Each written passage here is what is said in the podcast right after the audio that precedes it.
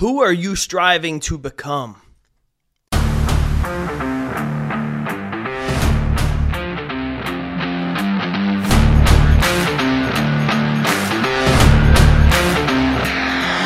My name is Jake Thompson, your Chief Encouragement Officer, and this is the Compete Everyday Podcast, a show designed to encourage and equip you with the tools to build a winning mindset so you can build your winning life.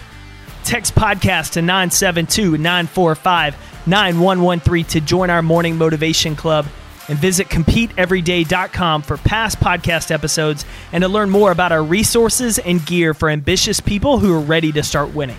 Welcome to the show.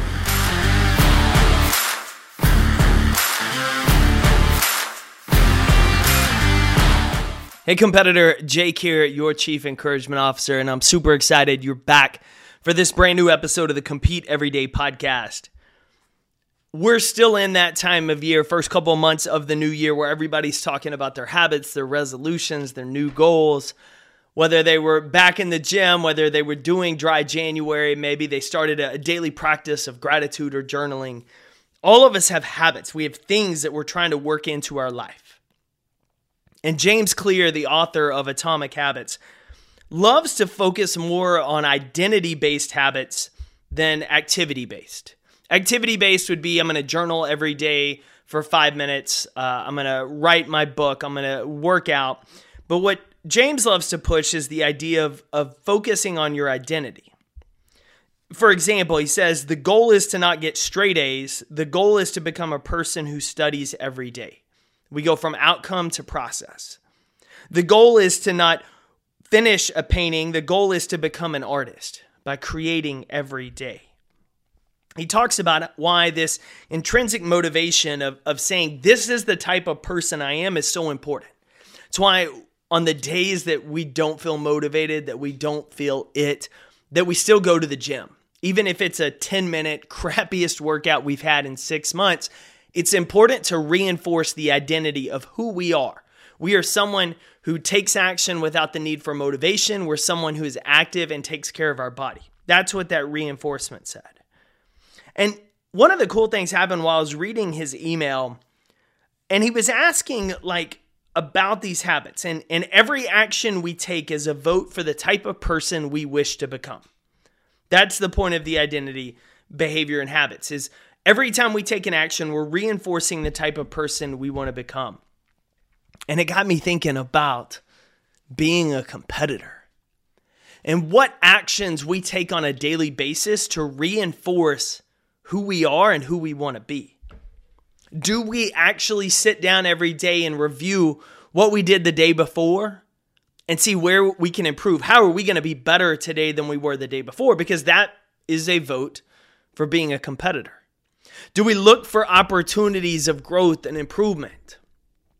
One of the, the biggest battles that we have in life, one that I'm working on a new book around, is, is fear. It's our relationship with our response to fear. I think that's our biggest competition in life because fear wears a number of different disguises, but at its core, complacency, discomfort, rejection, worry, anxiety, it's all around fear. And what I've started looking at is every day I have opportunities to make a courageous decision or a fearful one. I can give in to fear in that moment, or I can choose courage, even though it's more uncomfortable, even though it scares me. And what I've learned is that every day I make a choice that aligns more with a courageous decision, the more I identify and see myself as a courageous competitor. Because if my biggest competition in life is with fear in all of its many forms, then every time I choose courage, I'm reinforcing the fact that I am a competitor. And so look at your life. Is your goal outcome oriented or are you focused on the process? Are you someone that says, man, I have to get 10 sales this year? Or are you someone that says, all I care about is how much value I'm going to add to people with the products and offerings that I have and know. One focuses on solely the outcome and the transaction. The other is focused on the identity that I am a person who provides value and help to others where I can. Outcomes we don't always control. Process, we always control how we show up in that. And so this year, look at your habits. And what I would ask you to do is look at where you identify outcome based versus identity based. And maybe how you can shift some of those outcome based process and goals to more identity based. Who do you want to be? Do you want to be a competitor? Then how do you compete? You set a benchmark. You understand where you are. You push yourself to raise it. You evaluate that process to see did I hit it? Did I miss it? Where did I miss the mark? And then you do it again. That, that's the whole point of competing. You put yourself on the line to see what you're capable of. You learn what you're capable of. Then, if you're smart, if you're a real competitor, you take a step back and you evaluate, you assess the work you did, where you fell short, where you exceeded expectations, so then you can go again at a bigger target. We can talk about being competitors all day, but unless we're doing the daily work to know where we are, to understand how we got there, to set a bigger goal that's going to stretch us, to go after that bigger goal, to evaluate did we hit it? Did we miss it? Why did we hit it? Why did we miss it? And then to keep stretching ourselves. We're not actually a competitor. You get it? The actions we take reinforce the person we want to be.